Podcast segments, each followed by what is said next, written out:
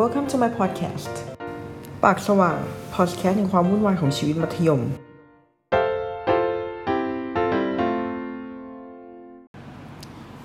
สวัสดีทุกคนนะฮะ เราก็กลับมากับพอดแคสต์ของเราอีกแล้วนะฮะ โดยในตอนที่แล้วเราได้พูดถึงเรื่องเฟรนชิพแล้วก็อะไรต่างๆ จบด้วยการที่กำลังจะมีเรียกว่า Open House มันจะเป็นการเปิดบ้านครั้งแรกที่เราได้ทำเพราะว่า เราเพิ่งจะเข้ามาได้แค่ปีเดียวเท่านั้นนะฮะ มาเริ่มกันเลยดีกว่า หลังจากที่ต้องบอกก่อนว่าเคยเคยมาเปิดบ้านในสมัยที่ยังไม่เคยเข้ามาเรียนที่นี่มาก่อน ครั้งหนึ่ง ตอนแรกส่วนตัวไม่ได้คิดว่าจะมาเรียนที่นี่ เนื่องจากมีอคติมากมาย เช่น การที่ต้องมาอยู่หอใน เขาก็ได้เปิดโอกาสให้เราได้มานอนประมาณสองคืน แล้วก็คนพบว่าหอนั้นนรกยิ่งกว่าที่เคยคิดไว้มาก ๆ แต่ด้วยเหตุปัจจัยอะไรบางอย่างทำให้สิ่งที่เกิดขึ้นใน Open House อะมีผลต่อการตัดสินใจของเรามาก ๆ จนทำให้เราสุดท้ายตัดสินใจมาอยู่ที่นี่ เพราะคิดว่าเราจะอยู่เป็นบ้านเดียวกัน แต่หารู้ไหมว่ามันเป็นบ้านสายทองดี ๆ นี่เองนะฮะสำหรับตอนนี้ เราก็จะพูดถึงในส่วนของ part แรก part ที่เรียกว่าขอเรียกว่าแขกยังไม่มานะฮะก็คือน้องยังไม่มาขั้นแรกมาปุ๊บก็มีการนัดประชุมเขาก็จะแบ่งงานกัน โดยการแบ่งงานคร่าวๆเป็น 5 หรือ 4 ฝ่ายประมาณนี้ โดยจะมีการเหมือนสัมภาษณ์ เพื่อคัดเลือกว่าจะเป็นฝ่ายไหน โดยเราสามารถแจ้งความประสงค์ได้ว่าเราอยากเป็นฝ่ายไหน โดยฝ่ายแรกก็จะเป็น ฝ่ายฝ่ายฝ่ายเหมือนฝ่าย take care ดูแลน้อง ฝ่ายสองเป็นฝ่ายสันทนาการ แล้วด้วยความที่ว่าฝ่ายสันอะมันพี่เขาเปิดตัวด้วยการแบบออกมาแล้วก็เต้นแรงเต้นกา ซึ่งส่วนตัวแล้วชอบมากในการแบบถนัดมากในการทำงานแบบนี้ ก็เลยคิดไว้แล้วว่า นี่แหละกูควรจะเข้าไปอยู่ฝ่ายนี้ใช่แล้วเราก็ตั้งใจมากว่าจะเข้าไปอยู่ฝ่ายนี้ ด้วย character ของเราที่เพื่อนๆทุกคนก็เห็นกันอยู่ว่า เวลาอยู่โรงเรียนเนี่ย จะมีความบ้าสติแตกเต้นทั้งวัน อะไรวันนี้ เสร็จแล้วก็มีเบ็ดเตล็ดเบ็ดเตล็ดก็คือเหมือนเป็น support คอยทำทุกอย่าง ก็คือถ้าใครตายแล้วก็เป็นแทนนะฮะแล้วก็มีฝ่ายฝ่ายตอบคำถามปัญหาชีวิต ก็คือในการ Open House เนี่ยมันจะมีทั้งบวกของและเด็กฝ่ายเนี่ยจะถูกบีบออกมาว่าจะจะได้จะจะถูกบีบให้ให้สามารถตอบ คำถามร้อยแปดคำถามของผู้ปกครองได้ แล้วก็ฝ่ายสุดท้ายน่าจะเป็นฝ่ายแบบฝ่ายแรงงาน ซึ่งทุกคนก็ไม่อยากได้ฝ่ายนี้เท่าไหร่ แต่บางคนก็อยากได้ แต่มาพูดถึงฝ่ายที่ผมอยากเข้ากันดีกว่า ฝ่ายสันทนาการ คือด้วยความที่พี่เขาเปิดตัวออกมาเป็นเหมือนคนบ้าไปเลย มันเลยทำให้คนเข้าฝ่ายเนี้ยน้อย แต่แต่มันก็เป็นโอกาสอันดีที่ผมจะได้เข้าไปง่ายได้ง่ายขึ้นจริงไหม ผมก็ลงอันเนี้ยเป็นอันดับแรกเลย แล้ววันที่สัมภาษณ์เนี่ยก็ไปเต้นแรงเต้นกา พร้อมกับ เออ รูดไปกับพื้นอะไรต่างๆนานาตามที่เขาสั่ง มีการเรียกให้ไปโพสท่าอะไรต่างๆ ท้ายเขาก็เลยส่งผมไปอยู่ฝ่ายเบตเตเลตแล้วตอนประกาศผลเนี่ย มันมัน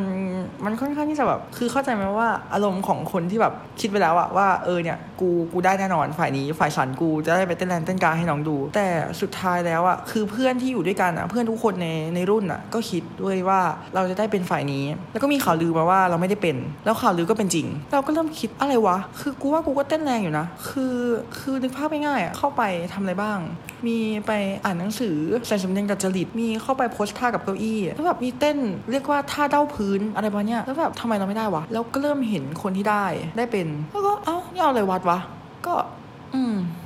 ลำบากใจอยู่เหมือนกันคือตอนนั้นก็แทบจะร้องไห้อะแต่ว่าก็ไม่เป็นไรเป็นฝ่ายเป็นฝ่ายแบบฝ่ายเบ็ดเตล็ดก็โอเคเสร็จแล้วคำถามที่ผุดขึ้นมาในหัวคือเบ็ดเตล็ดทำเชี่ยอะไร ก็ได้ไปถามพวกคนที่จัดค่ายว่ากูต้องทำอะไร เขาก็บอกว่ารออยู่เฉยๆถ้าใครมีปัญหาอะไร น้องก็ทำอันนั้นแล้วคือแบบ what สุดท้ายก็ได้แต่รอแล้วก็ไม่รู้จะทำอะไร เหมือนเหมือนเขากีดกันเราไม่ให้ทำอะเหมือนเขารู้ว่าคือด้วยความที่เรียกได้ว่ามหกรรมการเปิดบ้านเนี่ยมันเป็นมหกรรมที่เรียกว่าจะเป็นการหลอกน้อง แล้วพอน้องขึ้นมาเป็นเรา น้องก็ไปหลอกคนอื่นต่อไป เอาเป็นว่าเป็นมหากรรมจากผู้ถูกหลอกกลายมาเป็นผู้หลอกนะฮะเขาคงรู้ดีอะว่าเราไม่อยากจะหลอกน้อง ซึ่งจะทำให้จำนวนที่ไม่ใช่จำนวนนี่ถ้าพูดจำนวนมันจะดูจบแรกเงินไป ต้องเรียกว่าภาพลักษณ์โรงเรียนดีกว่า ภาพลักษณ์โรงเรียนที่มันจะสะท้อนกลับมา ถ้าเราเป็นถ้าเป็นฝ่ายพวกเนี้ยแล้วเราเราเป็นฝ่ายที่มีแบบมีปฏิสัมพันธ์กับน้องสูงๆเนี่ยแล้วเราพูดในสิ่งที่ทางที่ไม่ดี ซึ่งความจริงมันไม่ใช่มันไม่ใช่ไม่ดีแต่มันเป็นความจริง ก็ เขาก็เลยคงไม่ให้เราเป็น ก็เลยให้เรามาเป็นเบ็ดเตล็ดอะ แล้วทุกคนก็เริ่มเริ่มงานกันเรียบร้อย ทุกอย่างโอเคเป็นไปได้เรียบร้อย เพราะว่าเราไม่มีงานอะไร เสร็จแล้วต่อมาก็คือเหมือนเราจะแบ่งคนที่มา Open House เป็น group group ประมาณ 20 กรุ๊ป ก็เลยทำให้เราต้องไปเหมือนแบบทุกฝ่ายอะหนึ่งกรุ๊ปต้องมีทุกฝ่าย เราก็เลยต้องไปเริ่มหาคน คราวนี้เราก็เริ่มแย่งกัน ในการที่จะอยู่กับคนนั้นคนนี้คนนู้น โดยตำแหน่งที่เป็นตำแหน่งหลักก็คือพี่พี่ประจำกลุ่มเนี่ยมันจะเป็นตำแหน่งที่ต้องคอยหาคน แต่บางทีพี่ประจำกลุ่มอะมันเป็นตัวท็อปของโรงเรียนเข้าใจคำว่าตัวท็อปไหมแบบสาวฮอตป๊อปสวยโสด เป็นพี่กลุ่ม ทุกคนก็เลยรีบเข้าหา แล้วก็เกิดดราม่าแย่งกันไปแย่งกันมา แล้วมันมีกลุ่มหนึ่งอันนี้จะเล่าให้ฟังเป็นพิเศษเลยก็คือ กลุ่มเนี้ยปกติอะมีคนอยู่แล้ว มีคนครบแล้วแหละแล้วไอ้กลุ่มที่สาวป๊อปเนี่ยเขายังไม่มีใครเขาเลยชวนไปทั่ว จนไอคนที่อยู่ฝ่ายอื่นอะที่มีกลุ่มแล้วอะออกจากฝ่ายเดิมเว้ยคือแบบเหมือนแชทไปหา แล้วตอบว่าเออจะไปอยู่ด้วยอย่างเงี้ยก็แบบมันเหมือนเป็นการทำลายความรู้สึกกันหรือเปล่าว่าแบบ แล้วก็มาวีดไว้กันอะแบบอุ้ยได้อยู่กับนู่นได้อยู่กับนี่ได้อยู่กับนั่น แล้วก็แบบเขามีใจให้เปล่าวะ แล้วก็แบบฮะมึงใจเย็นนะเขาแค่ชวนมึงเข้ากลุ่ม เสร็จแล้วเราก็ได้อยู่กลุ่มกับเพื่อนในห้องกันเองนี่แหละ ก็เรื่องแย่งคนก็ไม่น่าจะมีอะไร ทุกอย่างก็ดำเนินไปอย่างเรียบร้อย แต่ลุกเป็นไฟในขณะเดียวกัน เพราะว่าทุกคนก็ดูยุ่งๆ และสิ่งที่เราต้องทำก็คือ ป้ายชื่อเด็กที่จะมาเข้า Open House นู่นนี่นั่น รวมถึงการ Open House ครั้งนี้เป็นการแบบนอนค้างคืน ก็เลยทำให้ทุกอย่างมันชุลมุนวุ่นวาย อสมควร แล้วจุดเปลี่ยนที่สำคัญก็เกิดขึ้น นั่นก็คือโรคระบาด คือด้วยความที่ว่าทุกคนควรจะรู้ดีว่าช่วงเนี้ยในประเทศเรามีฝุ่นละอองค่อนข้างเยอะ แต่ไม่รู้ว่ามันจะเกี่ยวหรือเปล่านะ แต่คนก็เริ่มเป็นไข้หวัดกันมากขึ้น แล้วด้วยความที่เป็นสภาพแวดล้อมปิดดีกว่า เรียกว่าหอเราเนี่ยเป็นแหล่งเพาะเชื้อดีๆนี่เองเพราะนอนกันห้องละประมาณ4-6 คน ก็เริ่มป่วย ป่วย ป่วย ป่วย นอนโรงพยาบาล นอนโรงพยาบาล นอนโรงพยาบาล นอนโรงพยาบาล เสร็จแล้ว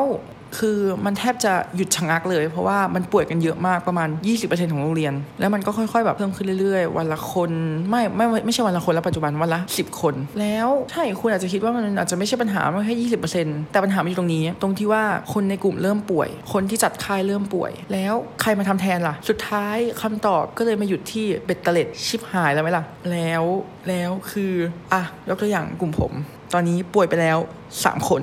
ใน 10 คน แล้วคือเขาก็สั่งให้เราทำแม่งทุกอย่างเลย ที่พวกงานทำภายใน 2 วันก่อนงานเริ่ม นั่นแหละฮะความบันไลเริ่มมาถึงนะฮะก็ช่วงนี้ก็ไม่ค่อยได้หลับได้นอน แต่ยังมีเวลาว่างมาคุยพอดแคสต์อยู่เพราะว่าเราหนีจากความวุ่นวายของหอมาอยู่ที่บ้านนะฮะก็เลยรู้สึกค่อนข้างโล่งใจนิดนึง แต่ก็ไม่วายต้องกลับไปทำงานอยู่ดีนะฮะแล้วเสร็จแล้วปรากฏว่าสุดท้ายคนที่ ต้องอยู่กับเด็กมากที่สุดกับกลายเป็นเรา อาจจะเป็นเคราะห์กรรมของคนคัดเลือกก็ได้นะคะที่อาจจะเห็นแอดดิจูดของผม ไม่ค่อยดีเท่าไหร่ แต่สุดท้าย เออ ผมก็จะพูดความจริงออกไปแล้วแหละ เพราะว่าผมไม่อยากเป็นคนที่ถูกหลอก ต้องการมาเป็นคนที่หลอกคนอื่นต่อ ก็สำหรับครั้งนี้ในเรื่องของตอนที่แขกยังไม่มา ก็คงจะจบอยู่เพียงแค่นี้ และอีกไม่กี่ชั่วโมง ผมก็คงต้องกลับเข้าไปในนรกหอนั่นอีก เพื่อปั่นงานรอ Open House อย่างจริงจัง my god ชีวิตมันดูมันไหลมาก แล้วก็นั่นแหละฮะ ฝากติดตามนะฮะพอดแคสต์ของเราเพิ่งเริ่มก็จริง แต่อนาคตลุกเป็นไฟแน่นอน สวัสดีฮะ